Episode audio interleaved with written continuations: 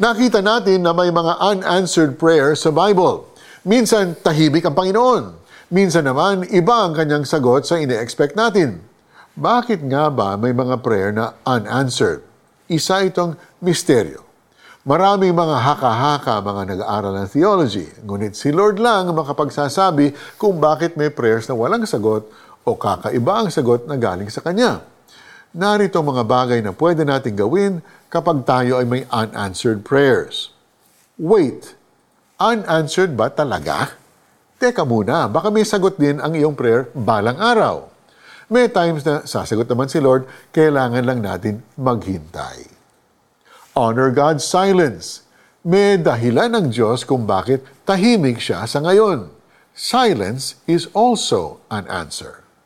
Mahirap itong tanggapin minsan, ngunit ito ang katotohanan. Mahal tayo ni Lord, pero hindi required na sagutin niya ang lahat ng prayers natin. Surrender. Sabi ni Jesus, Ama ko, Ama ko, magagawa mo ang lahat ng bagay alisin mo sa akin ang paghihirap na ito, ngunit hindi ang kalooban ko, kundi ang kalooban mo ang masunod. Yan ang dapat na ending ng lahat ng prayers natin, na ang kalooban ng Ama ang masunod. Continue.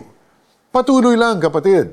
Magpursigi tayo dahil ang prayer ay invitation para sa atin to keep seeking the Lord.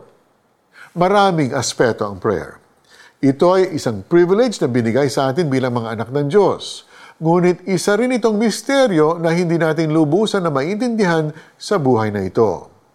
Ang mahalaga ay hindi tayo ma-discourage na mag-pray. Prayer is how we build our relationship with God. Let's pray right now.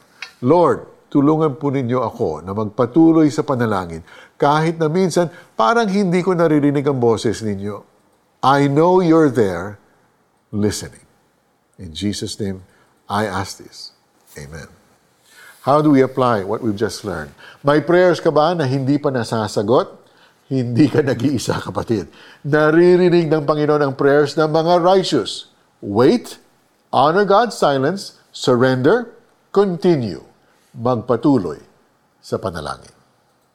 Isinalaysay ni Jesus ang isang talinhaga upang ituro sa kanila na dapat silang laging manalangin at huwag mawalan ng pag-asa.